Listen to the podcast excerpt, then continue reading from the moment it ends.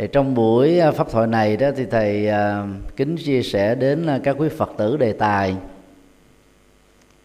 Lễ tang và tống tán theo quan niệm Phật giáo.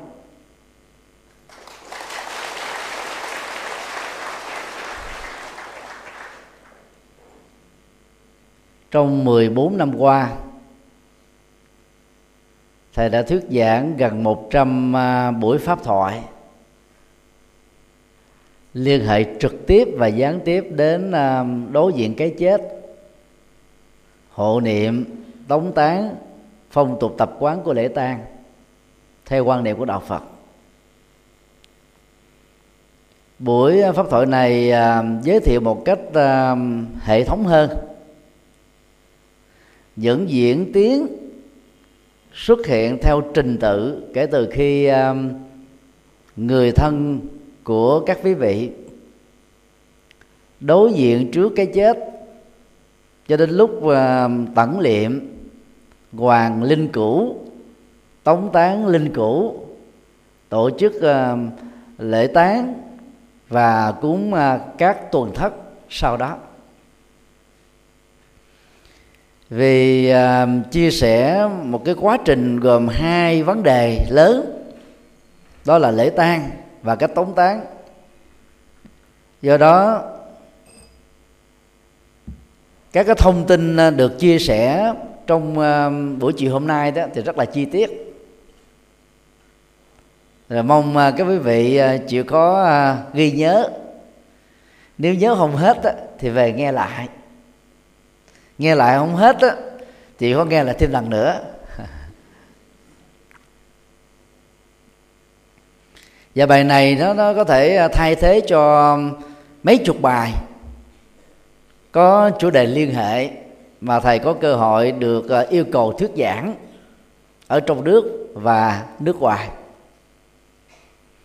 Thì vấn đề mà chúng ta cần phải quan tâm á, gồm có những điều như sau.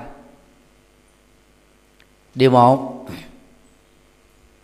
loại hình uh, an táng tức là những cách thức mà sau khi một người qua đời đó, người thân của họ đã tổ chức lễ tang và cách thức để tống tán người đó, tức là vĩnh biệt người đó với cuộc đời trong kiếp sống hiện tại này. Có ba hình thức tống tán chính đang được thế giới hiện nay sử dụng tùy theo tập tục, văn hóa tập tục tôn giáo và tập tục dân tộc ở mỗi quốc gia. Tính khác biệt đó là rất lớn. Cách một, thiên tán, tức là lễ tống tán tổ chức ở ngoài trời. Và nó cụ thể, nó còn được gọi là điểu tán hay là lâm tán. Tức là việc tống tán diễn ra ở trong rừng treo thi thể của người quá cố như những cách thức vừa nêu để cho các loại chim kền kền ăn. Và các xương thịt lớn đó để các thú dữ ăn. Quan điểm tống tán này đó được xây dựng trên nền tảng đó, đó là thi thể này là vật vô dụng.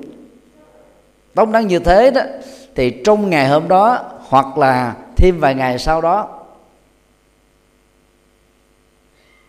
các loại động vật ăn thịt đó, do ăn no xương thịt của người chết mà không bận tâm đến hoặc là không cần thiết để ăn tươi nước sống tức là tạo sát nghiệp. Đối với các chủng loại sự sống nhỏ và yếu sức hơn mình. Như vậy cái tống tán này đó thì có phần hơi um, thô bạo hơi bất nhẫn. Nhưng biến thi thể đó trở thành là là, là điều kiện hữu dụng để giảm thiểu nghiệp sát có thể. Hiện nay thì, thì còn à, một số bộ tộc tại tây tạng vẫn à, tiếp tục uh, văn hóa tống tán này. Như vậy gọi là thiên tán, điệu tán hay lâm tán đều có cái nội dung giống nhau. Rất là gây rợn, nhưng lại hữu ích. Vậy thay vì à, chúng ta làm à, thiên tán, thổ tán, hay lâm tán đó, thì theo tinh thần Phật dạy, chúng ta nên chọn giải pháp là hiến mô tạng và hiến thi thể cho y học. Vì à, mỗi một thi thể được à, hiến tặng như thế đó có thể à, tạo cơ hội sự sống cho 8 cho đến 12 trường hợp khác nhau. Nếu các cơ quan lục phủ ngũ tạng của người chết đó vẫn còn khỏe không bị truyền nhiễm và những cái chứng bệnh uh, ung thư chùa giác ngộ đã um, tổ chức hai lần thành công. Lễ ờ, hiến mô tạng và thi thể cho y học. 26 tháng 11 2014 được khoảng 215 người. 27 tháng 11 2016 được 449 người. Tức là tăng hơn gấp đôi. Thì đó cho thấy là các phật tử tại gia đã hiểu sâu hơn về à, ý nghĩa của sự sống và vượt bỏ được thói quen chấp vào thân thể khi còn sống và thi thể sau khi chết. Cho nên không còn sợ hãi khi mà hiến mô tạng hiến thi thể cho y học á, được tiến hành. Cách hai thổ tán đây là phương pháp an táng người chết phổ thông nhất. Chia làm hai loại. An táng thông thường, tức là đặt thi thể người chết ở trong một quan tài, hoặc bằng gỗ, hoặc bằng kim loại, hoặc bao gồm cả hai. Đưa xuống một mộ quyệt ở dưới lòng đất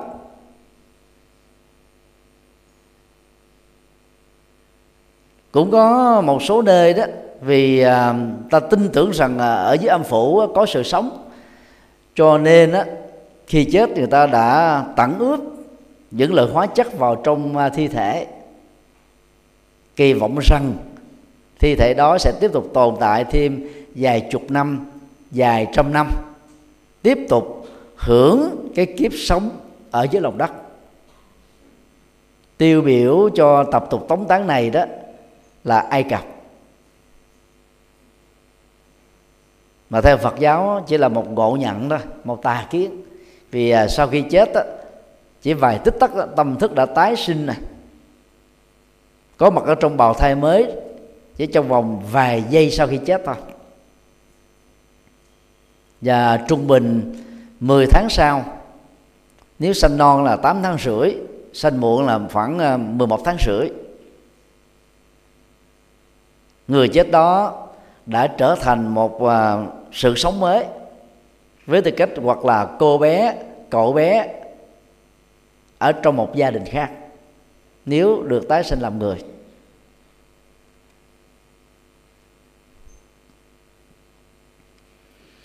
Các tôn giáo lớn trên thế giới như là do thái giáo thiên chúa giáo Tin lành giáo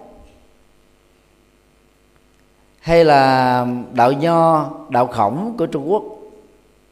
Và nhiều à, cộng đồng dân tộc trên thế giới đó đều chọn thổ tán. Nhưng bây giờ diện tích à, đất của con người ngày càng thu hẹp lại, cho nên ta có khuynh hướng là khuyến cáo không nên tiếp tục thổ tán. Vì đến một lúc nào đó đó, đất sẽ còn rất ít, không đủ chỗ để chôn và từ đó sau vài chục năm thổ tán người ta thường cải tán.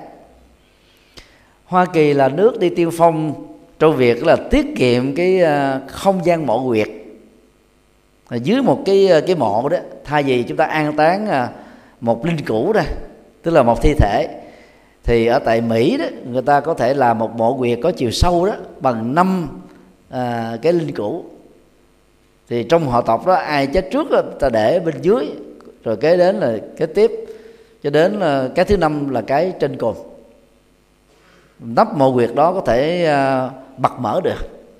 Và bên trên là ta không cần phải làm mộ quyệt, đình đám, tốn kém. Nằm sát với mặt đất luôn.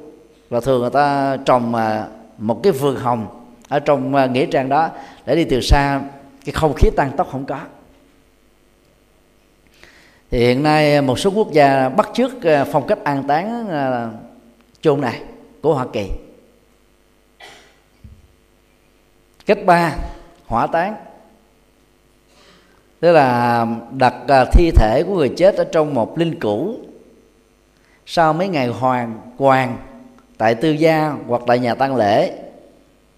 Linh cữu đó được đưa đến một đài hỏa thiêu và phát hỏa hoặc là bằng uh, máy à, thiêu điện. Thì trong vòng à, bốn uh, năm tiếng sau dưới sức nóng mấy ngàn độ đó à, thi thể của người chết sẽ trở thành là tro và xương. Và người ta lấy lại cái phần à, xương còn lại đặt vào trong một cái à, lọ cốt để đem về thờ hoặc là tại các cơ sở tôn giáo trong đó phần lớn là Phật giáo hoặc á, tiếp tục á, thả xuống dưới sông hay là trôn ở dưới lòng đất.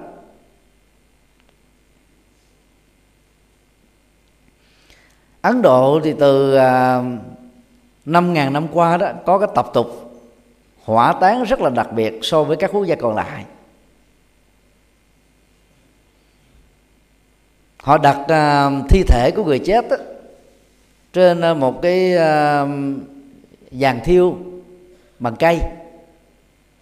Khoảng chừng à, một phần ba khối gỗ thôi. Và thiêu á, trung bình là khoảng 4 tiếng. Xương nào chưa cháy hết thì họ cũng thả xuống sông gần nhất. Và người ta tìm à, những cái à, quãng sông hằng được xem là con sông thiêng liêng nhất có thể tẩy rửa những trần cấu nỗi khổ niềm đau tội lỗi của người chết. Ngoại trừ đó một số trường hợp sau đây đó lễ quả thiêu không được diễn ra có khi ta thả sẵn xuống sông luôn. Đó là trẻ em dưới 5 tuổi bị chết. Phụ nữ mang thai bị chết. Các tu sĩ, tôn giáo của đạo bà la môn bị chết. Hay là người bị rắn độc cắn. Thì thông thường người ta không tiến hành à, lễ quả thiêu như các trường hợp còn lại tại ấn độ thì không có cái dịch vụ công thọ, tức là không có bán à, áo quan, cũng không có các cái dịch vụ à, thuê đèn à, nhạc cổ để trỗi những cái bài nhạc lễ tang. Thì trong vòng vài ba tiếng đồng hồ, lễ hỏa thiêu được tiến hành thôi. Chết ở trong ngày, thiêu ở trong ngày và thả xương tro cốt á, xuống dưới sông cũng ở trong một ngày thôi. Rất đơn giản. Tại Việt Nam á, thì khi tập tục ờ, quả thiêu bắt đầu có đó do có nhà quả thiêu đó thì các chùa thường kêu gọi các phật tử đó chọn hình thức tống tán này.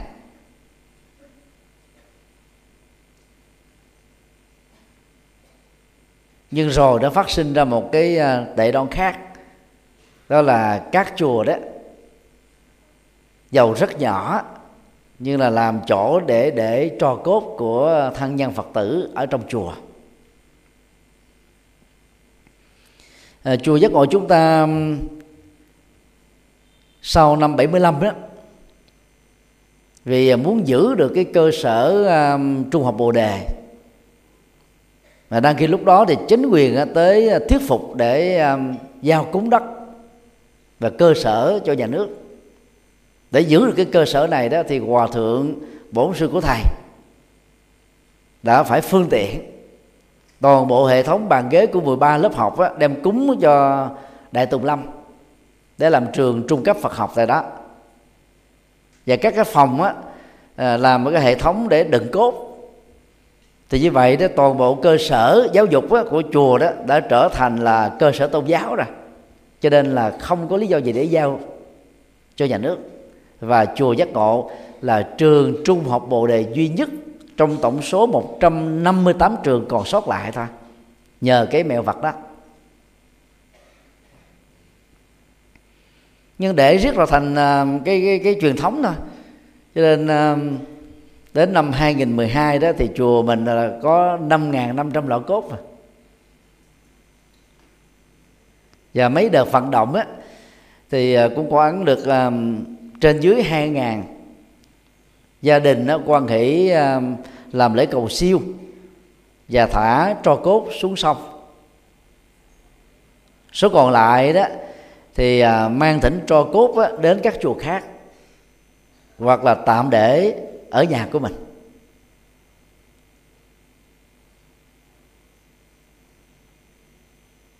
Đến lúc nào đó thì tất cả các chùa có chức năng um, làm tháp đựng tro cốt đó để thờ cúng đó, sẽ không còn chỗ nữa. Cho nên um, ở Nhật Bản, Trung Quốc, Đài Loan, Hồng Kông, Macau thì thường à, nhà chùa đó ký hợp đồng với à, các Phật tử được à, thờ cho cốt đó, ở trong chùa trong khoảng thời gian có khi là 10 năm có khi hai chục năm tùy theo cái hợp đồng đó. Sau đó phải tái gia hạn thì mới tiếp tục được để bằng không á. Thì nhà chùa cùng với gia đình đó, tiến hành làm lễ thả xuống dưới sông thì đó cũng là cái cách để hạn chế cái số lượng cho cốt được đặt để trong chùa. Có lẽ khoảng chừng à, mấy chục năm trở lại đây đó thì các chùa Việt Nam bắt đầu à, à, có bàn thờ hương linh nam bàn thờ hương linh nữ để di ảnh đầy hết. Mà phần lớn quý vị để ý nha những người mà chết á, thì ta có những cái tấm ảnh đó, cái gương mặt đó đôi lúc thất thần lắm tình cờ thôi. Rồi mình thờ ở trong bàn thờ như vậy là phật tử mà đến chùa mà yếu bóng vía đó, về thì sợ luôn. Có người nằm ác mộng đó. Nên chùa giác ngộ chúng ta khi trùng tu mới đó, là không chủ trương lập bàn thờ vong nam, bàn thờ vong nữ. Đến tuần thất, ngày dỗ cúng đó, thì bài bàn thờ ra, cúng xong đó là cắt đi, để phật tử đến chùa không có cảm giác tan tóc sợ hãi gì hết đó thì rất mong các quý phật tử hiểu cho cái cái tập tục này. Rất là gần với đạo phật gốc. Vì chết đã được tái sinh hết rồi. Có nhiều người đó là thờ di ảnh trong chùa đến vài chục năm. Mà cứ nghĩ rằng là người thân của mình đang còn lãng khuất ở trong chùa để mỗi ngày nghe kinh một ngày bốn thời. Nhiều khi đi chùa mấy chục năm vẫn còn nghĩ thế đó nên nghĩa trang phật giáo nào mà làm á không? Thì ờ, chỗ nào mà gần à, à, tượng bồ tát địa tạng đó thì phật tử dành nhau mà chọn cái mộ huyệt đó. Vì nghĩ rằng là ở gần bồ tát địa tạng bồ tát sẽ gia hộ để khỏi phải rơi rớt vào trong địa ngục ngạ quỷ súc sinh. Tức là những cái quan niệm nó rất là phổ thông. Lý do là chúng ta không hiểu học thuyết tái sinh được đức phật giảng dạy thế thôi.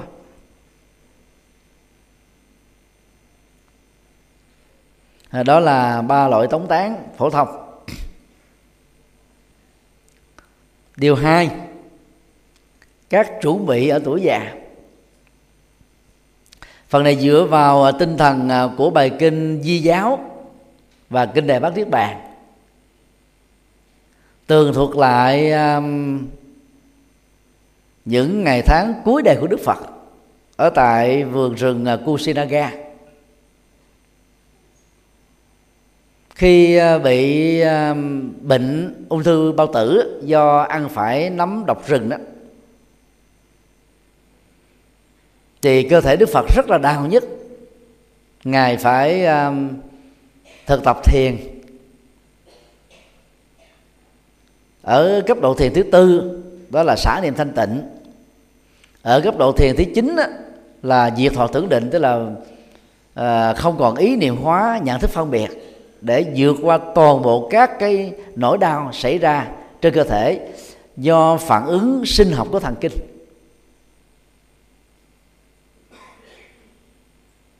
Đức Phật đã um, cân nhắc rất rõ cho các đệ tử xuất gia tại gia nên tu tập đạo đức, thiền định, trí tuệ, làm phật sự, truyền bá và hỏi các đệ tử của ngài là có ai còn thắc mắc gì không? Đây là cơ hội cuối cùng để để hỏi. Nhất là về à, tứ diệu đế. Bài kinh quan trọng nhất, thể hiện phương pháp tâm linh của đạo phật. Sau khi giải quyết tất cả các vấn nạn, thắc mắc của quần chúng rồi đó, đức phật mới à, vẫy tay chào với các đệ tử và khuyên mọi người là không nên sầu bi khổ u não, khóc lóc, thở than. Trước sự kiện ngài rời khỏi cõi đời này. Toàn bộ cái câu chuyện đó chúng ta có thể dùng ngôn ngữ hiện đại đó, đó là đức phật đã di chúc và sắp xếp mọi thứ rất bài bản cho các đệ tử của ngài. Cho nên á à, chuẩn bị tuổi già chuẩn bị cái chết đó nó là việc mà chúng ta khi còn khỏe vẫn phải làm. Chứ đừng có chờ Ờ, đến lúc gần hấp hối rồi mới ờ, đi viết di chúc. Vì lúc đó mình đâu còn sáng suốt nữa đâu. Thầy đã làm di chúc mà. Những gì mà thầy có do phật tử đóng góp. Chết đây đã vài năm rồi. Mặc dù mình còn khỏe re thôi giả sử bay máy bay đi, hoàng pháp ở nước nào đó mà máy bay nó rớt xuống dưới ờ, biển mà chết, thì không có gì phải lo nữa. Các đệ tử của thầy chỉ cần mở di chúc ra, làm theo điều đó thôi và các phật tử cũng nên tập điều này. Đừng có sợ. Theo mê tín dị đoan rằng còn khỏe, làm di chúc rồi mình sẽ bị chết sớm. Trên thực tế người nào làm di chúc rồi đó sống dài hơn. Người không sợ chết thì sống dài hơn. Vì tâm được thoải mái và thanh thản. Nói cách khác là cần phải sắp xếp mọi thứ khi chúng ta còn khỏe. Đức vua Trần Nhân Tông ở tuổi 41 đã làm Thái Thượng Hoàng này một cách tình nguyện. Cái tuổi đó là là tuổi thanh niên. Mới vừa khỏi cái tuổi thanh niên 4 năm 5 năm thôi. Mà vua Trần Nhân Tông cũng không có màng gì hết làm thái thượng hoàng để tư vấn cho con trai của mình làm vua. Để ngài làm cái công việc quan trọng hơn trở thành thiền sư. Tìm kiếm ờ, những cái phương pháp làm đạo để giải quyết nỗi khổ niềm đau của nhân sinh. Như tấm gương của đức phật thích ca. Do đó khi còn khỏe mạnh á, các bậc cha mẹ mà thương con cái đó là phải tin tưởng vào năng lực của con mình sắp xếp mọi thứ trao cơ hội điều kiện để con em chúng ta đã đứng vững khi mình còn khỏe thì sau khi mình qua đề đó con em chúng ta nó thừa kế theo luật định, hoặc là thông qua di chúc, mọi thứ nó nó nó bài bản lắm. Và đặc biệt là tránh được cái tình trạng là gì? Giành giật, cái quyền kế thừa, rồi anh chị em người thân nó trở thành là kẻ thù không đội trời chung.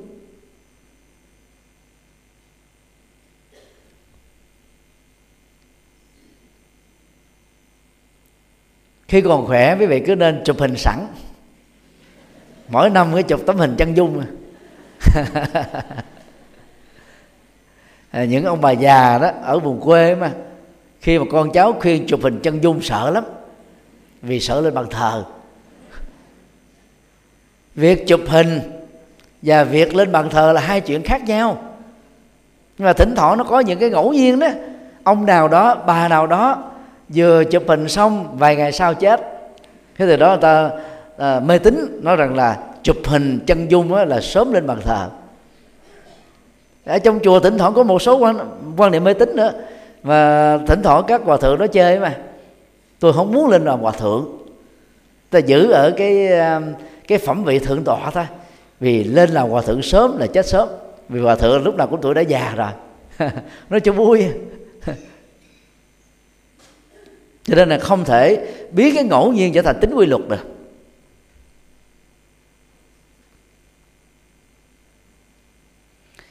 Trong trường hợp khi à, bác sĩ cho biết là bệnh tình của bệnh nhân không thể nào cứu vãn được nữa,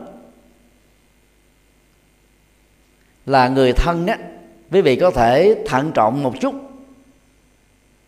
để à, nhờ các bác sĩ ở một bệnh viện nào khác có trình độ chuyên môn, chuyên khoa. Giám định, nếu kết kết quả lời khuyên là giống nhau, thì chúng ta đừng tiếc nuối nữa. Hãy làm thủ tục, xuất viện, đưa người thân mình về gia đình mình để làm và chuẩn bị những việc hậu sự.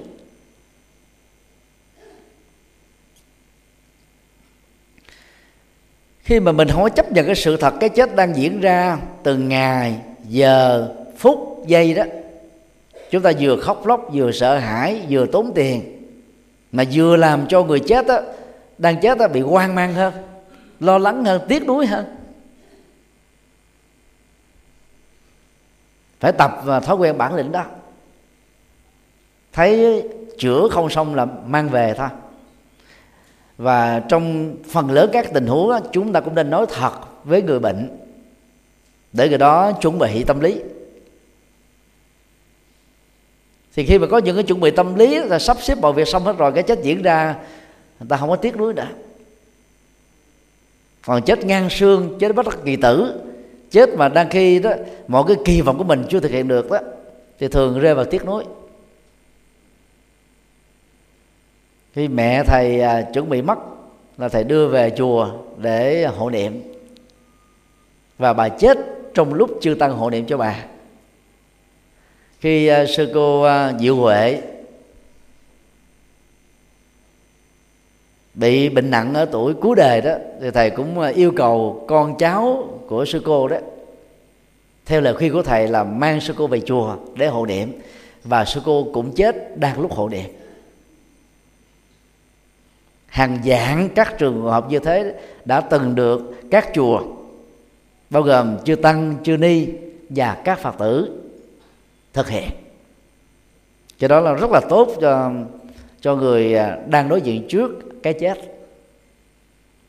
Rồi hộ niệm á, thì chủ yếu là chúng ta giải tỏa tâm lý của người đang đối diện cái chết để không còn sợ chết không còn à, liếm tuyết tình yêu tình thương gia tài sự nghiệp và tất thứ tất cả những thứ tạo dựng trên đời. Bao gồm à, những dự án kế hoạch đang còn dở dang. Những người nào có trách nhiệm lớn có cam kết lớn đó từ khi mà đối diện với cái sống thỉnh thoảng bị dướng kẹt vào cái tính trách nhiệm này là người thân đó chúng ta phải hứa trước họ rằng hãy an tâm, giữ tâm bình thản này quan hệ chấp nhận cái chết diễn ra đi. Rồi mọi thứ còn lại đó, để cho tụi tôi lo. Chúng ta phải giải tỏa cái tâm lý lo lắng đó, thì cái chết nó diễn ra mới nhẹ nhàng thư thái và không bị mở mắt trừng trừng. Chỉ còn ức chế tâm lý, như là trong ngóng người thân chưa nhìn thấy mặt lần cuối, hoặc là à, trông đợi người nào đó về thăm mình hay là mình muốn nói một cái lời giả từ nào đó rồi hoặc là mình là thiếu nợ người nào đó hay là người nào đó có lỗi với mình mình trông chờ một sự xin lỗi vân vân. Thì thường cái chết diễn ra sẽ làm cho người đó mắt không nhắm. Nhưng mà đừng nên lý giải rằng là người đó chưa siêu. Nha chết nhắm mắt hay chết mở mắt dài ba giây đều phải tái sinh giống như nhau.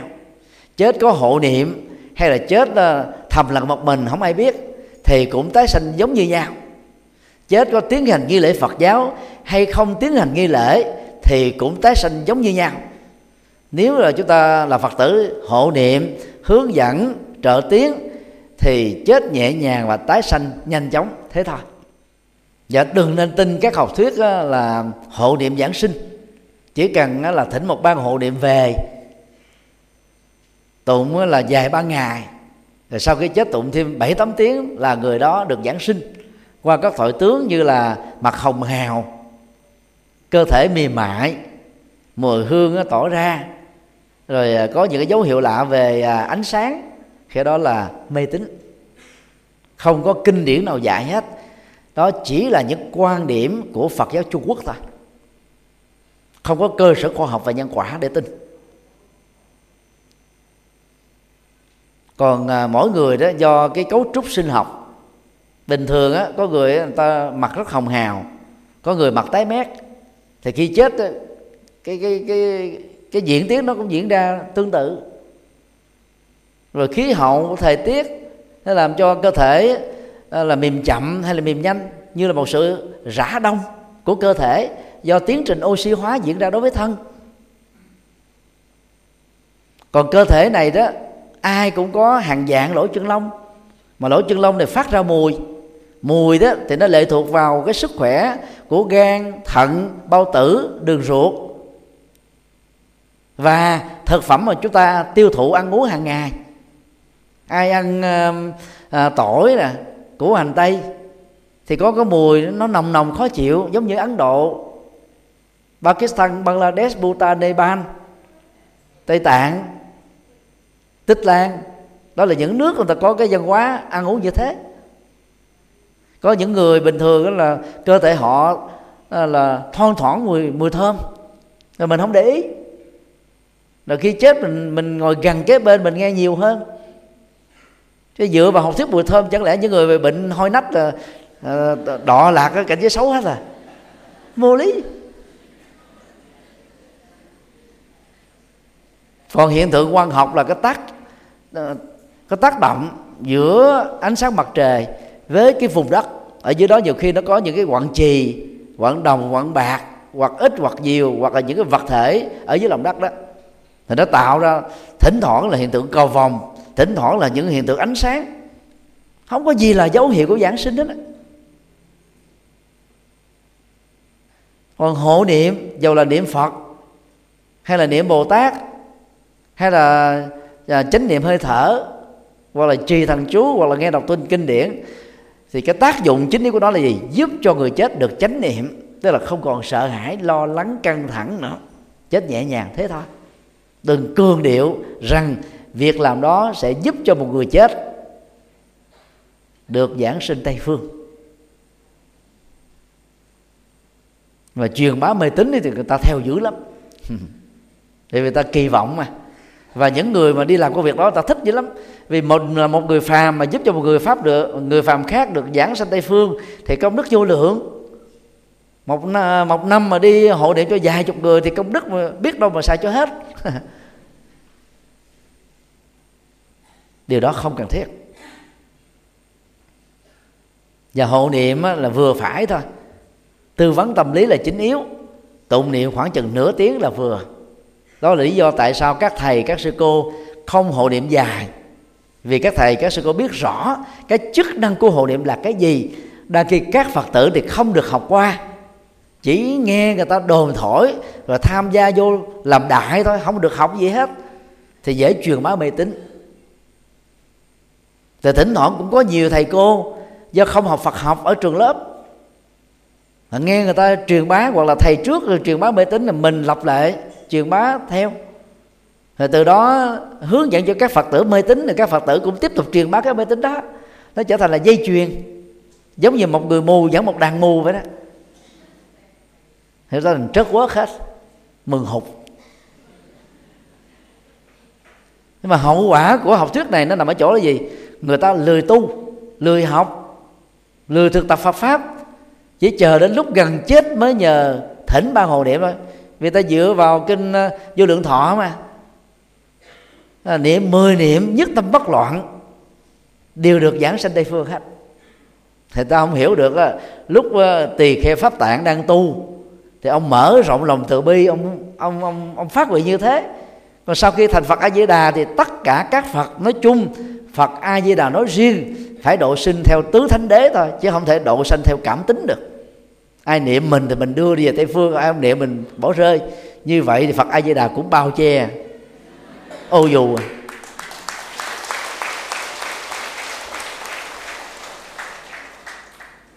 và nói như thế không có nghĩa là đã phá tịnh độ tông nha. Hiện nay người ta du cáo thầy dữ lắm. Mình truyền bá một tịnh độ tông chân chính đó, khác với cái hiểu biết về cái thực hành của người ta người ta nói mình là đã phá là chống, là viết thơ dù cáo, xuyên tạc, đủ thứ hết trơn á. Đó là do mê tín và cuồng tín mà ra. Vấn đề ba, trước khi tẩn liệm, thì sau đây là những điều mà chúng ta không nên làm. Không nên đặt đải chuối, nải chuối ở trên bụng của người chết. Tại vì chuối nó có cái dược chất là nó hút những cái mùi, tỏ ra từ cái cơ thể của người người đang chết đó. chẳng hạn như người bị bệnh đường ruột nè, sơ gan cổ trướng nè, ung thư bao tử nè, thì cái mùi xú huế nó tỏ ra nồng nặc à. Hoặc là những người bại thận, hư gan, thì cái mùi hôi thối nó cũng khó chịu. Hoặc là có những cái chứng bệnh đó người ta xoắn trên cơ thể, cái mùi nó khó chịu lắm. Thì đặt cái nải chuối để nó rút các cái độc khí đó vào. Chuối nó có chức năng đó đang khi uh, bây giờ thì chúng ta có nhiều cái phương pháp dược liệu hóa chất khác. Đâu cần thiết phải đặt nải chuối. Mà nếu là đã đặt nải chuối rồi đó thì uh, sau khi tản liệm xong là phải chặt bỏ nải chuối đó đi và quăng vào trong thùng rác. Để tránh cái tình trạng người nghèo á người ta tiếc mà ta ăn ăn vô thì cái cái cái hơi độc của người chết đó, thấm vào trong những trái chuối để tạo thành độc cho nên tốt nhất là chúng ta không cần đặt đại chuối nữa. Không nên mời thầy pháp thầy phù thủy thầy cúng thầy đám thầy đồng bóng đến để làm lễ dùm vì những loại thầy như thế thường truyền bá mê tín gây rất nỗi sợ hãi và không cần thiết. Thế về đó là chúng ta mời à, à, tăng đoàn phật giáo nơi nào không có tăng sĩ phật giáo thì ta mời à, các ban hộ niệm cư sĩ. Chánh tính chứ đừng có mời các cái ban mê tín họ tới họ hù dọ là sợ luôn á. Để hộ niệm cho. Là phật tử chân chính thì à, chúng ta không nên đến chùa hay là đến bất kỳ nơi nào xem ngày giờ nhập quan, động quan, hạ quyệt mở cửa mã hiện nay đó là tình trạng này nó chiếm 99% mà đến chùa nhờ tư vấn mà hướng dẫn cái cách thức tổ chức lễ tang. Sổ tàu nếu quý vị mà đọc được á thì trung bình 365 ngày á, trong một năm á, là có khoảng 200 ngày trùng tan tam tan nếu quý vị hỏi tại sao như thế thì đố có ông thầy nào giải thích được? Vì đó đâu có quy luật, không có chân lý làm sao giải thích? Nếu vì hỏi nữa ta nói, tại vì sách xưa nói vậy thì tôi nói theo. Cho nên nó giết bậy thì trở thành là nội dung mê tín được truyền bá thế thôi.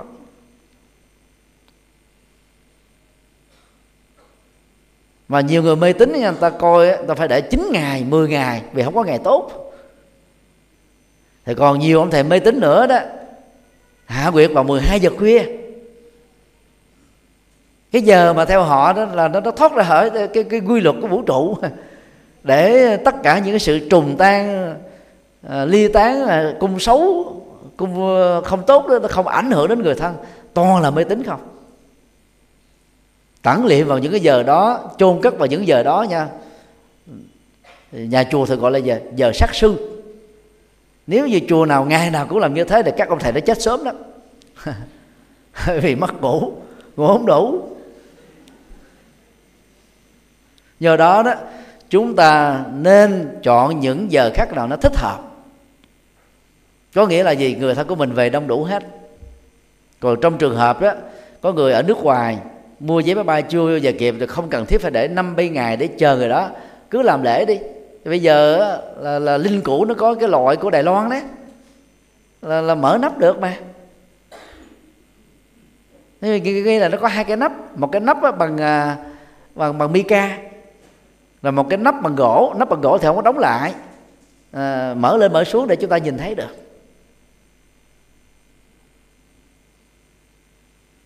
Vì tất cả những ngày giờ được gọi là tốt xấu đó không có thật. Cho nên chúng ta không nên sợ hãi. Cũng không nên um, nhờ người thân hoặc tự tay mình giết các loại gia súc để chuẩn bị cúng cơm và đãi khách trong những ngày kế tiếp vì như thế là gieo nghiệp sát sinh không tốt cho bản thân mình và cho người chết. Tuyệt đối không được cấm người thân dùng rượu, rửa cơ thể, chỉnh cái tư thế nằm của người chết, hoặc là mặc áo mới cho người chết. Có một số người tu theo tịnh độ tông mê tín người ta sợ đụng vào thi thể đó thì người chết bị sân si lên. Do đó có cảnh giới tái sanh xấu đó là mê tín. Không có kinh nào nói thế và cũng không có quy lý nguyên lý nào quy luật nào nhân quả nào có thể chấp nhận được niềm tin sai lầm đó. Cho nên á sau khi tắt hơi thở tốt nhất là trong vòng vài phút đầu á, chúng ta dùng rượu rửa cơ thể đi để cho tư thế nằm được thoải mái. Rượu thì nó hạn chế tối đa cái tiến trình à, oxy hóa của cơ thể. Để nó, nó, nó hạn chế tối đa sự phân phân hủy cơ thể. Nếu mình à, hoàn cơ thể đó lâu đừng có dùng à, nước bình thường để rửa thì cơ thể nó sẽ bị phân hủy nhanh hơn.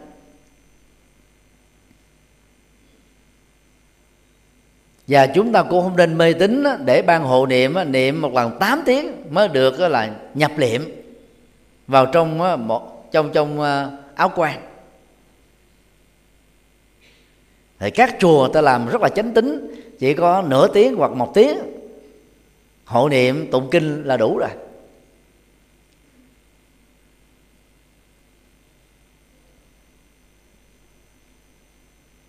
Và đó là những quy định ờ, trước khi tẩn liệm chúng ta không nên làm.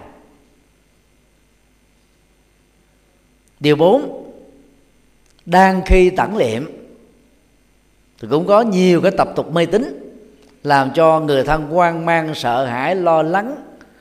Từ đó nó tăng thêm cái cái sầu bi khổ ưu não vốn không cần thiết.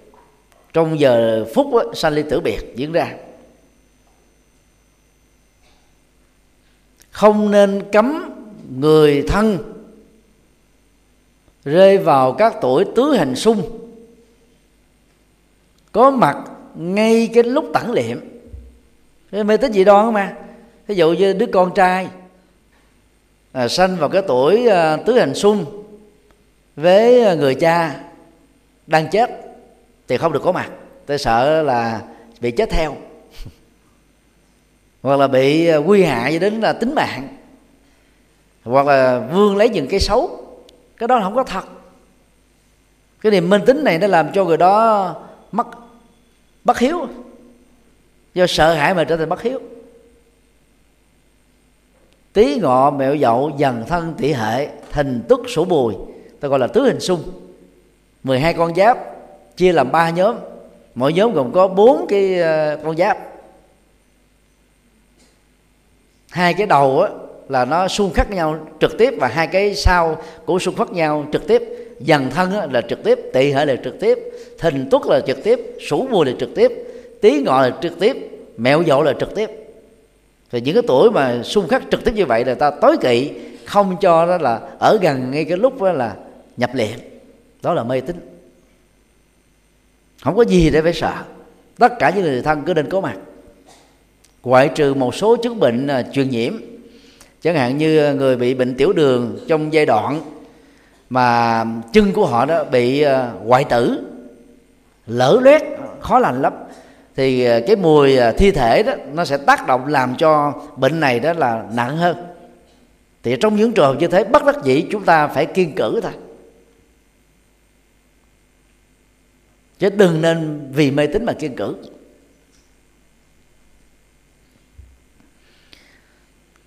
Người thân à, không nên khóc lóc. Đang lúc à, lễ à, tản liệm được diễn ra, mà hãy tập trung nhất cú nhất kệ, thành tâm, hướng về Phật pháp tăng. Và trong đầu mình nhẩm những cái lời khuyên để mong hương linh là là đừng có tiếc nuối tình yêu, tình thân, gia tài, sự nghiệp, mọi thứ tạo dựng để tái sinh nhanh chóng.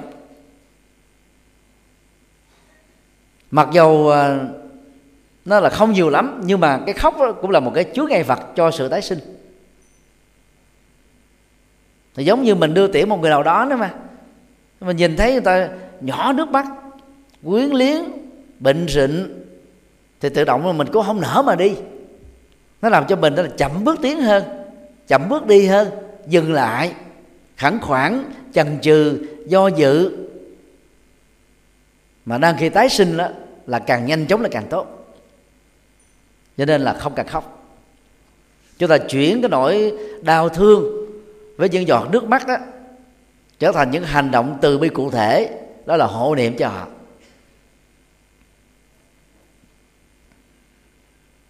Không nên đặt quần áo các vật dụng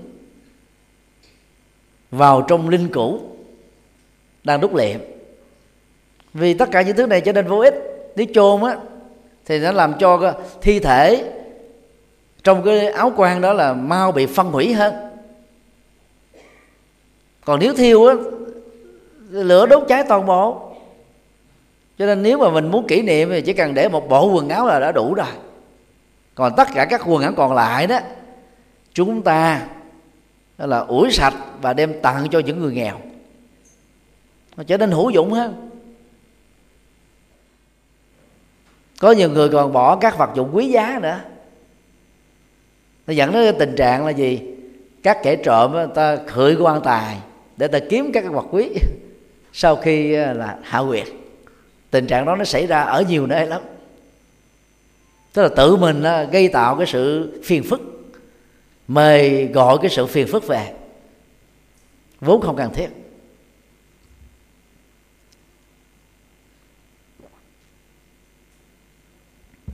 Tuyệt đối không được bỏ các đồng tiền và gạo vào trong miệng của người chết.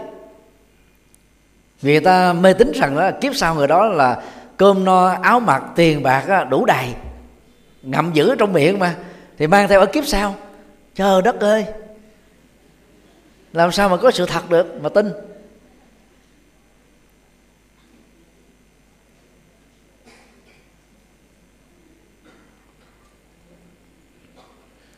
Bình thường khi mình còn sống mà ngậm một cái ờ, cái cái nấm gạo là có nước sặc á.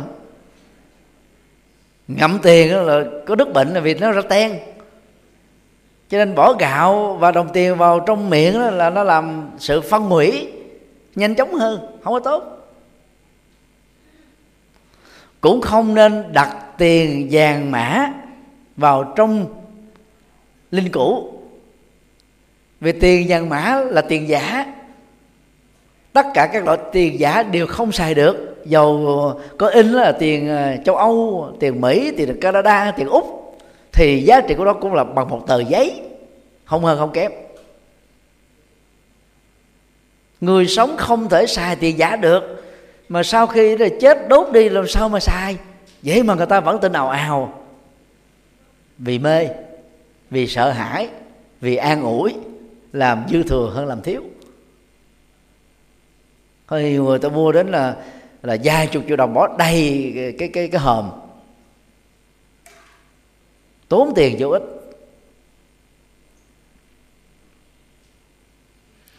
Cũng không nên à, bỏ những cái loại bùa phép vào trong à, hòm để ém để trắng theo các thầy pháp và thầy phong thủy.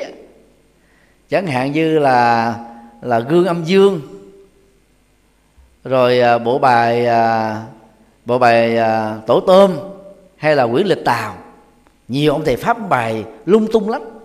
Chẳng có một cái quy luật gì hết á. Nhưng mà làm cho người chết đó, thì lại khó chịu mà người sống thì tạm thời được an tâm. Vì họ nghĩ như vậy là chắn à. Cho nên đó là cái chết này giàu trong cái cung xấu cung tệ đi nữa cũng không có gây ảnh hưởng về những người còn sống.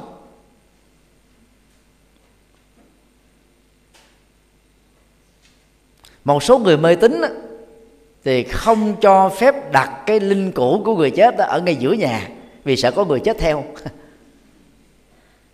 Rồi à, nhà nào cũng có cái đà đà ngang, đà dọc. Thì người ta kỵ là không được để cái linh cũ nó nằm à, à, nằm dưới cái đà. Phải nằm trước cái đà, chứ không được nằm cắn với cái đà. Vì sợ đó cái sự trấn áp đó nó nó gây cái xấu cho những người thân và con cháu. Cũng là mê tín thôi. Chẳng có cái quy luật gì hết về vấn đề này.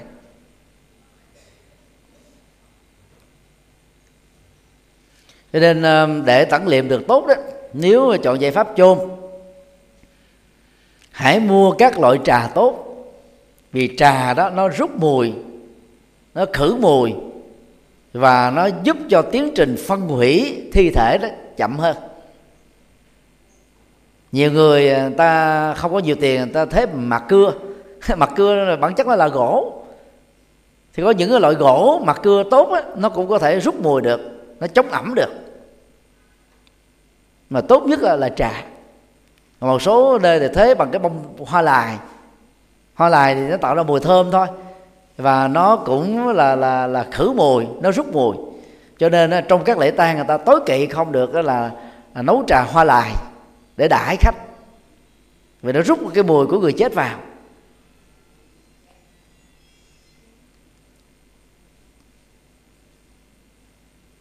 Thì đó là những điều mà chúng ta nên biết khi à, tản niệm liệm người thân của mình. Điều năm thời gian hoàng linh cũ. Cũng có rất nhiều tập tục mà tin vào nó rồi chúng ta sợ hãi luôn. À.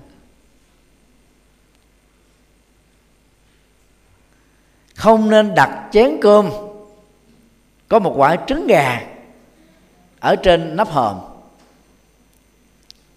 À, như đã nói đó trứng gà trứng vịt cơm trắng mà đang nóng á nó có khả năng là rút độc. Chẳng hạn như là mình bị à, bị bầm máu ở trên đầu hay là gương mặt của mình đi hay là ở chỗ nào đó có cơ thể. Quý vị lấy một cái quả trứng gà nóng hay là trứng vịt nóng đó lăn qua lăn lại đó, thì cái máu bầm đó nó rút vào trong cái trứng gà đó.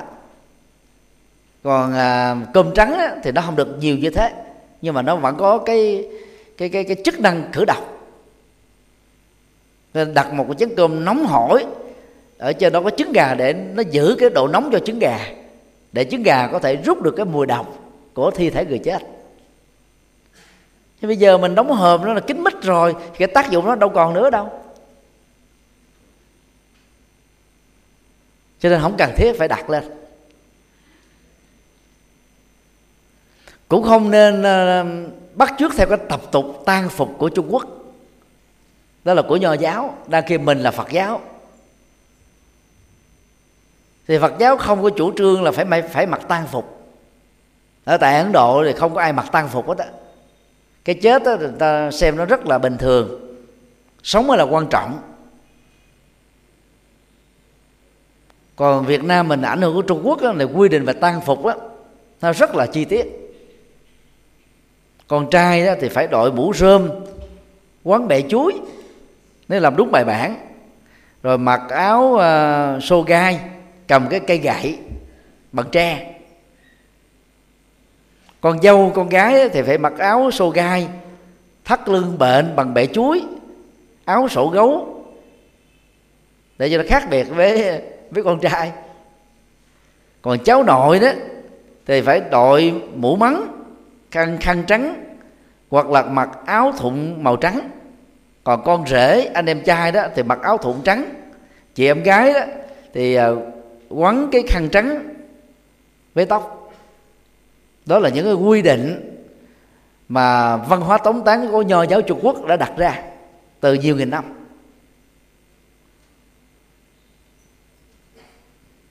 Thì các gia đình phật tử thì vẫn theo cái tập tục này. Ở bên uh, uh, công ty mai táng người ta bài vẽ cái gì đó là mình làm theo cái đó. Thực tế cái đó là những dịch vụ tốn tiền hết mà. Cho nên ta phải bài vẽ thật là nhiều. Đủ thứ loại ờ, tan phục các quy định này quy định nọ và tất cả được quy đổi thành tiền hết.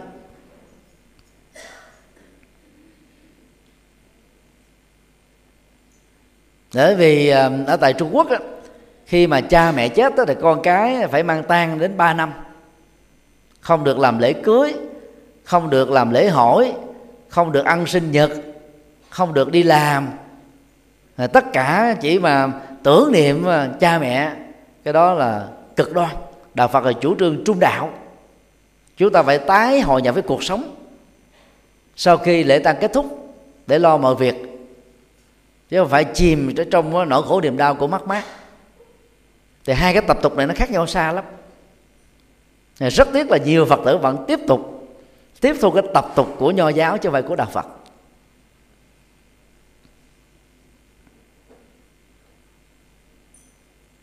Không nên cúng đãi thực phẩm mặn. Cái chữ ăn mặn đó, nó đúng ra là ăn mạng. Mà mạng đây là viết tắt của mạng sống. Ăn mạng sống của gia súc và động vật. Đọc trại âm riết là trở thành ăn mặn. Ăn mặn nó chỉ nói về mặn và lạc. Muối nhiều muối ít thôi. Còn ăn mạng á, tức là nó liên hệ đến mạng sống. Thực tế là theo tập tục phật giáo là không có cúng cơm không có cúng cơm buổi sáng, không cúng cơm buổi trưa, không có cơm buổi chiều. Vì không có người chết nào ăn được.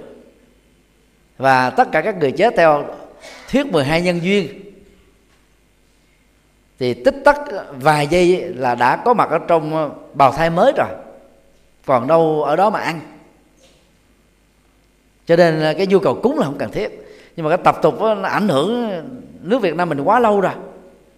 Không cúng người ta không an tâm thì cúng cũng được, nhưng nên cúng thực phẩm chay tượng trưng đó bày tỏ tấm lòng, thương, nhớ, quý, kính, tiếc của người còn sống dành cho người quá cố thế thôi.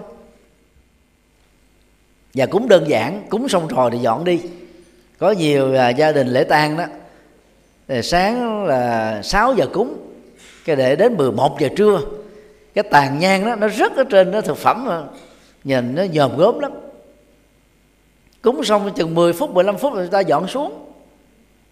Thực tế là cúng tốt nhất là bông trái thôi những cái chung nước sạch có à, nắp ly đậy lên để à, chắn mưa xin lỗi chắn chắn bụi.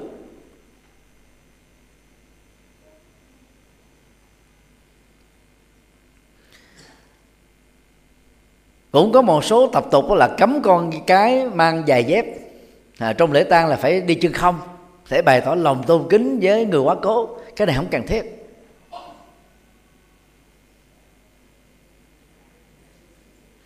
Cũng không nên à, mời phường kèn trống trổ lên các loại cổ nhạc tang lễ.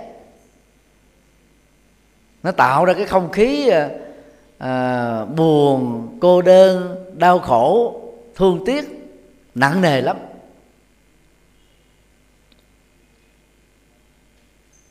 Nếu mà làm đúng lễ tại Phật giáo là rất là đơn giản. Thế vào đó đó, chúng ta thỉnh mời các thầy, các sư cô, các phật tử đồng tu đến tụng kinh để tưởng niệm, hồi hướng công đức. Còn khi mà không có ờ, các phái đoàn đến tụng kinh á, thì chúng ta mở các bài kinh hoặc là các nhạc kinh lên để nghe cho nó thoải mái. À, chùa giác ngộ chúng ta có xuất bản cái ờ, đĩa ờ, nhạc kinh a di đà nhạc kinh phổ môn nhạc kinh du lan. Thì cũng một nội dung đó thôi nếu mình ờ, để cái tiếng mỏ tiếng chuông nha.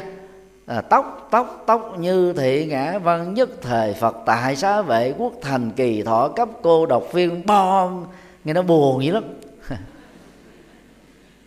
Mà nếu mà mở cái, cái nhạc lễ kinh a di đà lên nghe hăng hoan lắm chúng ta không phải là buồn khổ vì người chết nữa, mà hăng hoan để tiễn đưa người đó giảng sanh tây phương.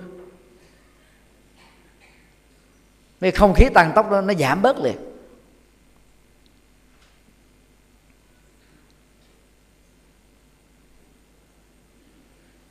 Cũng không nên bắt con cháu nằm gần quan tài trong suốt thời gian hoàng linh cũ để bày tỏ chữ hiếu. Cái này không cần thiết. Hiếu nó thể hiện ở trong tâm và thể hiện qua các hành vi cụ thể. Còn trong thời gian tăng lễ, thì phải làm tròn cái trách nhiệm giao tiếp với với khách, với người thân, với bà con. Rồi mình lễ tạ, vân vân. Rồi khi ta ta ngồi chia buồn thì mình cũng phải tâm sự nói chuyện. Chỉ bắt ờ, con cháu nằm ở dưới bên cạnh cái quan tài làm gì. Mặc dù cái này ít người làm mà thỉnh thoảng cũng có chỗ làm.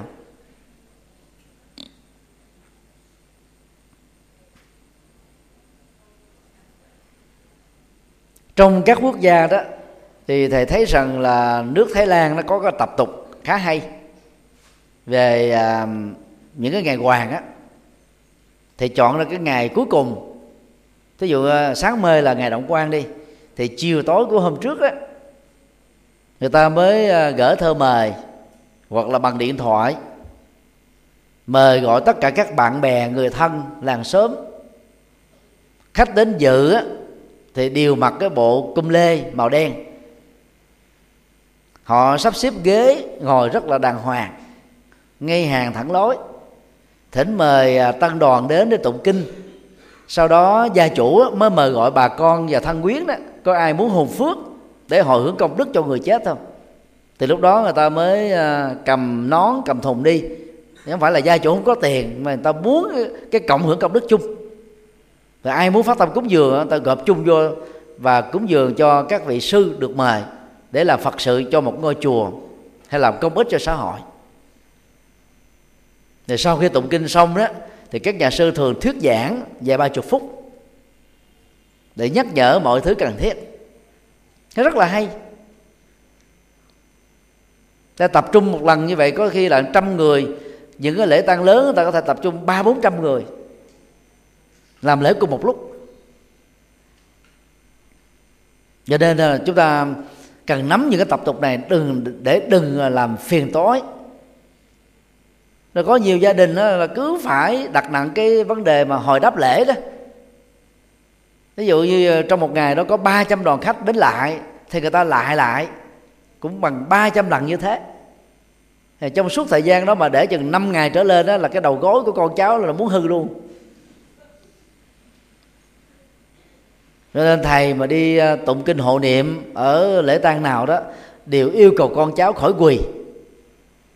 Lúc nào cần lại thì đứng lên lại xuống, xong rồi tụng kinh đó là ngồi hết á, ngồi trong tư thế thoải mái để tập trung, giữ sức khỏe cho mấy ngày tăng lễ.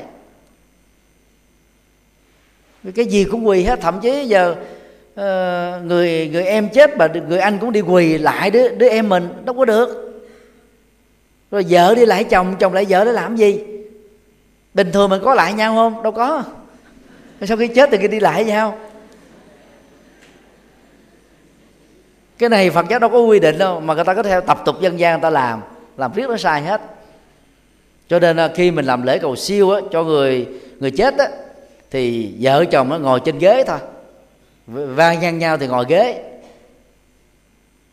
Và các phật tử cũng phải tập thói quen đó khi thỉnh mời các thầy và đoàn hội hộ niệm đến đó, chúng ta sắp ghế dọc theo hai hàng hoặc là nhiều hàng nếu đông để ngồi trang nghiêm khỏi đứng. Đứng thời gian nó bị là là giãn tĩnh mạch chân hết đau nhức xương khớp không cần thiết mà đang khi chúng ta cần cái sự tập trung lớn chánh niệm lớn để hộ niệm nhắc nhở cho người quá giảng. Cho nên chúng ta cứ ngồi ghế.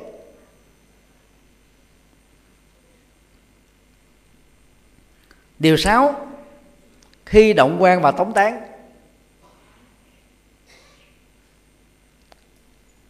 Trước khi làm lễ động quan đó thì chúng ta lên làm lễ tưởng niệm người chết hay còn gọi là lễ truy điệu. Có thể là đọc một bài diễn văn rồi một bài cảm tạ của người thân để nói về cái công trạng đóng góp của người chết đó, cho quê hương cho cộng đồng cho làng xã nhằm là là ghi công tạc dạ và nhắc nhở con cháu cùng noi theo cái tấm gương chói sáng đó.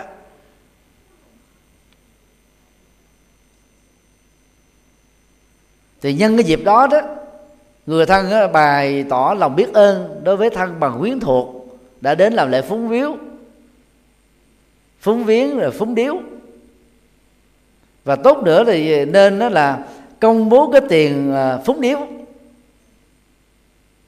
và cho mọi người biết rằng là tổng số tiền này đó sẽ được làm từ thiện cho một cái trung tâm từ thiện nào đó.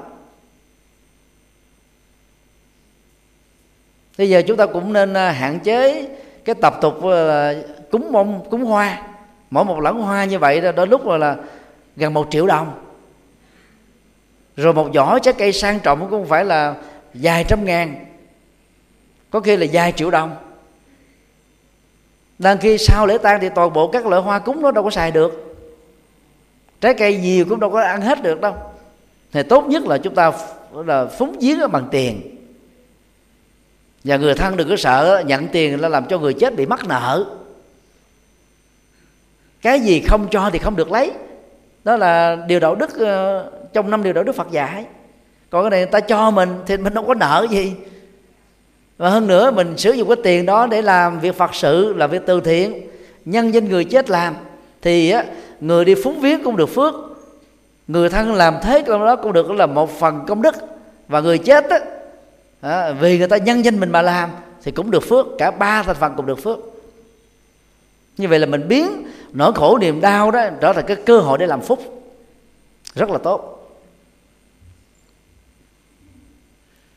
Không nên làm lễ um, cúng thần đạo lộ. Hay là cúng uh, là thổ địa. Thổ địa là ông thần ngay cái, cái cột đất nhà mình. Cúng đạo lộ là những cái ông thần đó là dọc theo cái con đường mà từ lúc mình di quan cho đến lúc mình hạ quyệt đi ngang qua. Thì nho giáo trung quốc người ta mê tín á nếu mình không làm cái mảy lộ đó đó tức là đúc lót với các ông thần á thì nó có chuyện bất trắc xảy ra trong suốt cái thời gian di quan cái đó là không cần thiết. Mà thực tế có ông thần nào đâu quản lý có đó đâu mà sợ và lo. Mà nhiều phật tử cứ sợ. À, mời các thầy thì các thầy cũng tụng cái bài à, à, giảng sanh tịnh độ thần chú thôi. Hoặc là tụng chú đại bi có thể là tụng chú bắt giả thôi. Chứ có bài kinh nào quy định cái đó đâu.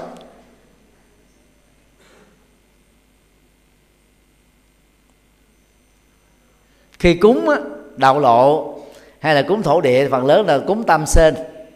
Đọc trại âm của tam sinh. Tam sinh đó là viết tắt của tam hy sinh đó là các con ba con vật hiến tế. Như vậy đó khi mình cúng cái tập tục này mình phải giết chết đó là mạng sống hoặc là góp phần giết chết mạng sống. Nó đâu có tốt gì.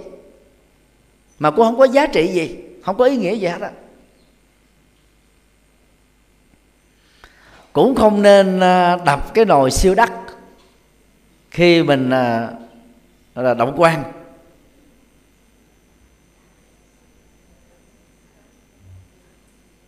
Cũng không nên rải tiền vàng mã từ nhà mình cho đến chỗ hạ quyệt để mua đường mua hối lộ. Hối lộ lúc sống mà chưa đã sao còn lúc chết cũng hối lộ nữa? Mà giả sử các ông thần đó là có thật nha mình mà rải tiền vàng mã là mấy ông giận lắm ông nói là mình chơi điểu ông cái tiền thiệt thì không chịu rải mà đi rải tiền dởm.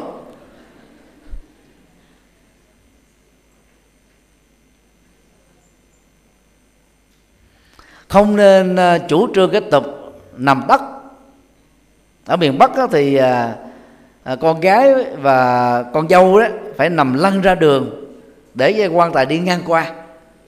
Và theo đó đó thì tập tục nho giáo quan niệm đó là bày tỏ lòng hiếu thảo. Đạo phật không có dạy những thứ này hiếu thảo của phật giáo là hiếu tinh thần nè, hiếu vật chất nè, hiếu đạo đức nè.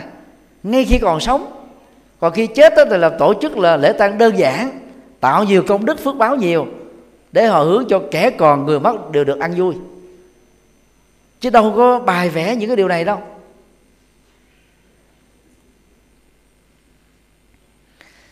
Sau khi hạ quyệt tuyệt đối không nên nhờ các thầy, các sư cô làm lễ rước phong đưa vong về bàn thờ mà thờ. Như vậy toàn bộ cái mục đích cầu siêu của mình đã mâu thuẫn hết. Mấy ngày qua rồi là quyện sanh tây phương tịnh độ trung. Là mong cho hương linh là sanh lên tây phương. Có mặt ở tịnh độ của phật a di đà mới về hạ quyệt xong rồi rước hương linh về đặt ở trên bàn thờ mà thờ cúng. Thế do gì mình không hiểu chữ hán. Tôi không hiểu được cái, cái ý nghĩa của phong tục tập quán. Nó mê tín và cái việc làm của mình nó tự động nó mâu thuẫn nhau chống cháy nhau. Và để rước dông về nhà đó nha là khi động quan người ta phải là, là đốt ba cây nhang thật là dài. Để chi? Để cho hương linh thấy đường mà về. Trời ơi giờ như hương linh bị đuôi vậy.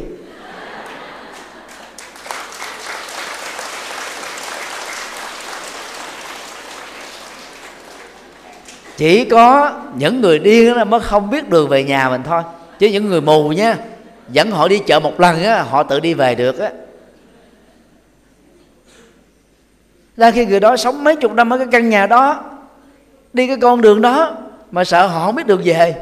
Phải gắn cái nhang nó, nó, nó lập lò ánh sáng nó mới thấy đường về. Vô lý không? Cho nên người ta không được quyền đốt nhang ngắn mà phải đốt nhang thật dài để từ lúc mà động quan cho đến lúc hạ quyệt đi về tới nhà cây nhang đó phải còn được thắp sáng. Đó là mê tín. Tuyệt đối không nên làm lễ mở cửa mã sau ba ngày hạ quyệt người ta quan niệm rằng phải con gà nó đi qua mấy vòng như vậy nó mở cửa ra thì hương linh mới được đi về. Con gà nó bị lôi nó muốn quẹ giò luôn. đang khi hương linh đã tái sinh mất tiêu rồi, còn đi mở cửa mã. Thực tế, mới hạ quyệt làm xong có có cái cửa mã nào đâu mà mở. Cứ đi vòng vòng cái mộ, vòng vòng vài vòng kéo con gà đi ờ, là mất mất mất mất mệt. Rồi nói rằng là bằng cái động tác đó là hương linh mới về nhà mình được. Rất là vô lý, rất là mê tín.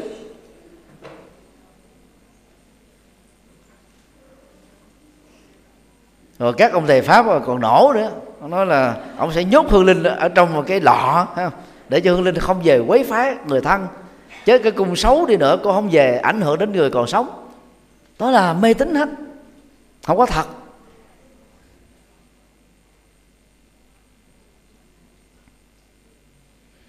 Còn ở một số tỉnh miền bắc á, thì người ta còn có cái tập tục như thế này nè. Con cái chết á, thì cha mẹ không được quyền đưa tiễn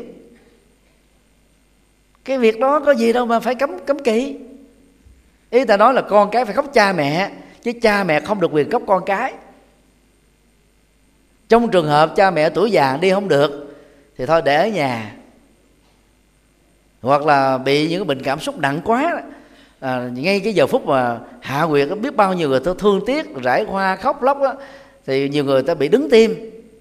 Đó, rồi về nó bị bệnh. Thì trong trường hợp đó là người ta để ở nhà còn bình thường còn lại, không có gì phải kiên cử hết trơn á.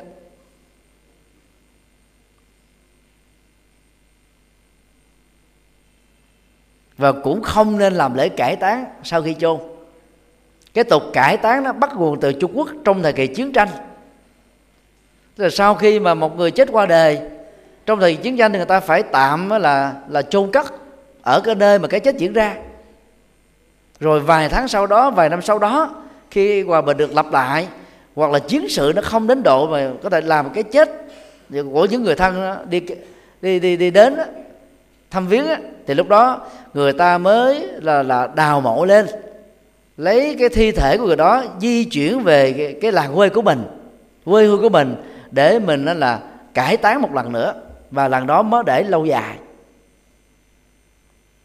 Nên khi bây giờ đó mình đã uh, quyết định hoặc là uh, chôn ở một cái nghĩa trang nào đó hoặc của gia tộc hoặc là của nhà nước.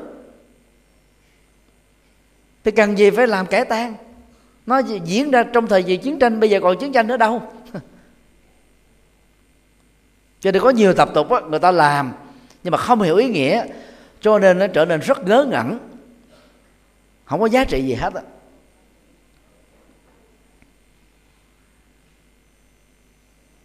Cũng không nên đó là cúng cơm mỗi ngày. Thì vấn đề này à, thầy có à, thuyết giảng cách đây 10 năm mười mấy năm. Bài giảng uh, uh, người chết có hưởng thụ được gì từ sự cúng kính? Rất là chi tiết.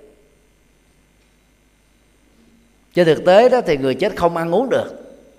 Cho nên mỗi ngày chúng ta không phải cúng ngay cả cha mẹ của mình chết đi nữa, mình cũng không cần phải cúng. Vì mình cúng cái nỗi đau thương đó, sầu bi khổ u não nhớ hoài, không vượt qua được. Chúng ta chỉ cúng bông trái thôi. Còn tại ấn độ đó, cái phong tục phật giáo rất là hay. Là sau khi làm lễ quả thiêu, trong vòng là 8 tiếng đồng hồ, kể từ lúc chết, thì à, người ta đem di ảnh về không phải đặt trên bàn thờ đâu nha. Đặt ở trên một vách tường. Rồi cái di ảnh đó người ta quàng một cái vòng hoa vạn thọ để tưởng niệm thế thôi. Chứ không có cúng kính gì hết rồi khi mà Phật giáo qua Trung Quốc á, thì cái tập tục cúng kính nó mới bài vẽ rất là nhiều thứ mà vốn đã ảnh hưởng từ nho giáo và tập tục văn hóa của nước Trung Quốc.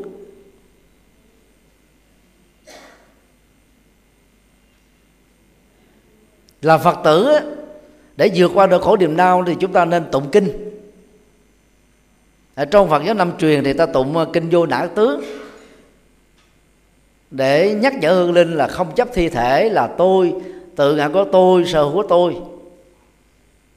Không chấp gia tài, sự nghiệp, nhà cửa, động sản, bất động sản, gây dựng được là sở hữu của tôi. Để được giảng sinh nhanh. còn theo Phật giáo Đại thừa thì ta tụng kinh ờ, A Di Đà kinh Địa Tạng kinh Du Lan kinh báo trọng ân cha mẹ. Để cầu siêu. Thực tế đó, có làm lễ tụng kinh hay không tụng kinh thì người chết đều phải siêu. Không trì hoãn được. Không đảo ngược được.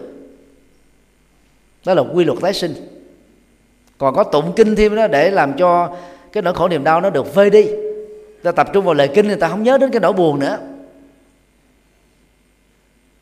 mà nó làm cho gia đình nó trở nên ấm cúng hơn. Cho nên đó là quan trọng nhất là chúng ta cúng cho người chết những cái thời kinh thôi. À, nhất là người chết khi còn sống ta thích cái loại kinh gì đó mình tụng lại cái bài kinh đó. Mặc dù người ta đã tái sinh rồi như là một cái kỷ niệm mà.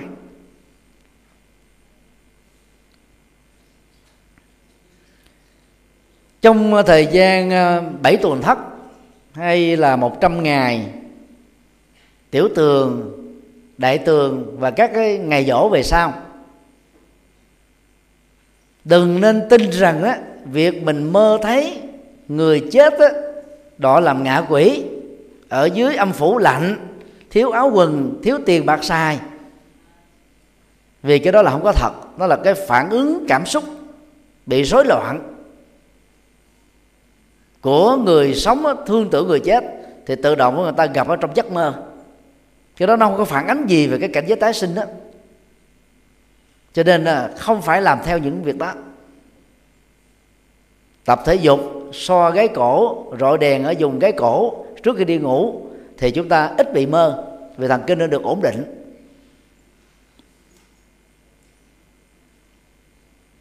Còn sau 49 ngày theo tập tục Phật giáo Đại thừa đó thì chúng ta không cần phải cúng bông trái nữa. Xem như là cái việc đó đã khép lại rồi. Lễ tống tán đã xong hết rồi. À, trong mỗi tuần thất nếu mà gia đình khá giả thì chúng ta cúng dường trai tăng ủng hộ sự tu hành của các vị à, tu sĩ để làm phúc.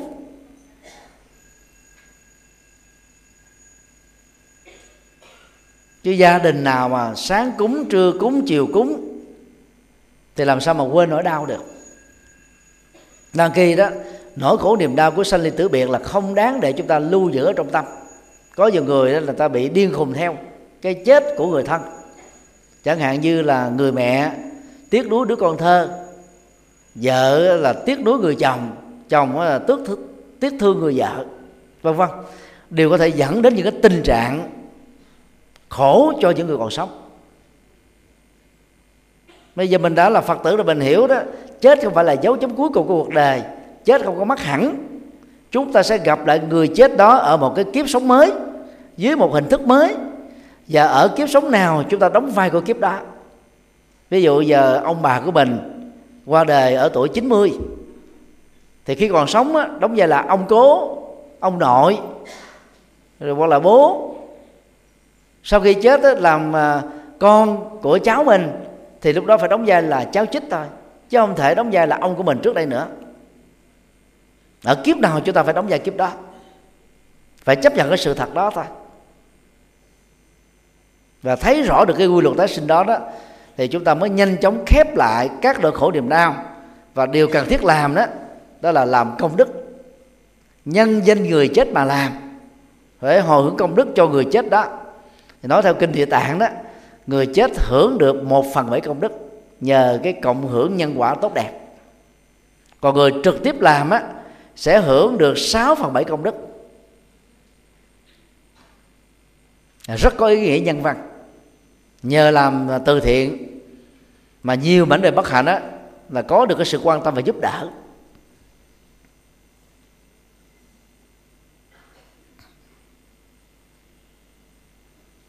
Thì đó là những điều mà chúng ta cần biết về à, lễ tang, tức là đám ma đó,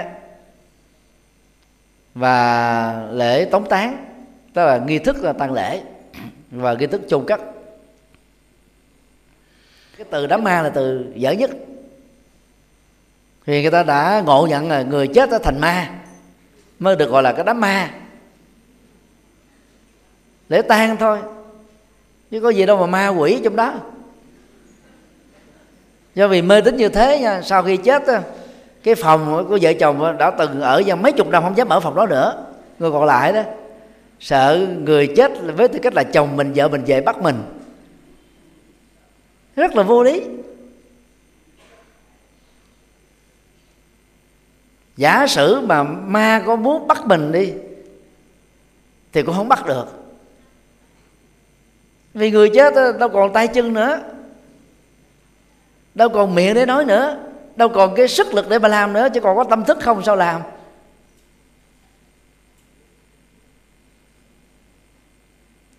Phần lớn người ta bị nhồi sọ bởi phim ma, truyện ma. Mà các cái loại này nó làm giật gân đó. Kích thích nỗi sợ hãi. Coi nhiều những cái loại phim như vậy đó là chúng ta dễ mê tín lắm ma trung quốc thì không có dữ dằn bằng là ma hoa kỳ. Phim ma hoa kỳ là dữ dằn lắm. Xem phim đó về là ác mộng luôn. Mà phá quấy mà giết người, ma làm đốt xe, ma làm cháy nhà, ma làm rớt máy bay, ma làm được tất cả mà như thể là thằng sầu quỷ khóc vậy. Không có thật. Đó là những chuyện người ta tưởng tượng ra thôi nó ảnh hưởng đến cái nhận thức và lối sống của con người. Và là phật tử rồi chúng ta phải vượt qua nó. Thì mục đích ờ, nhắc lại những vấn đề này, một cách chi tiết rồi cũng để ờ, nhắc nhở với các phật tử tại gia là khi đối diện trước cái ờ, sự chết của người thân đó, chúng ta đừng hoảng hốt. Vì không ai sống đời.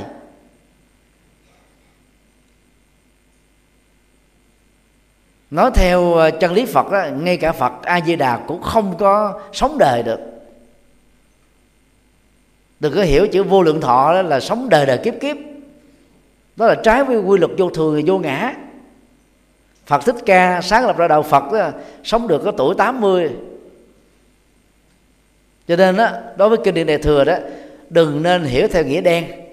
Vô lượng là không tính đếm được. Tuổi thọ không tính đếm được tức là dài lâu ghê gớm lắm không tính tiếp được là hàng triệu triệu triệu năm. À, tính bằng à, máy tính cũng tính không ra. Tức là dài lâu cái đó không có thật.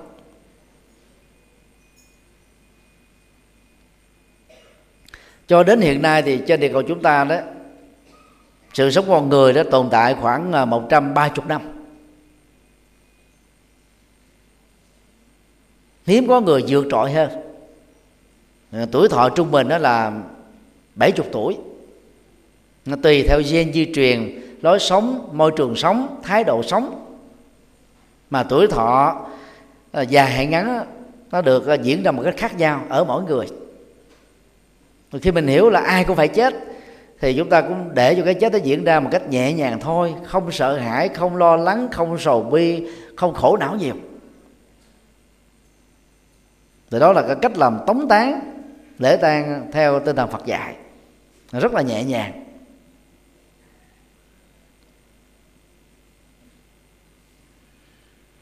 À, xin ờ, kết thúc tại đây.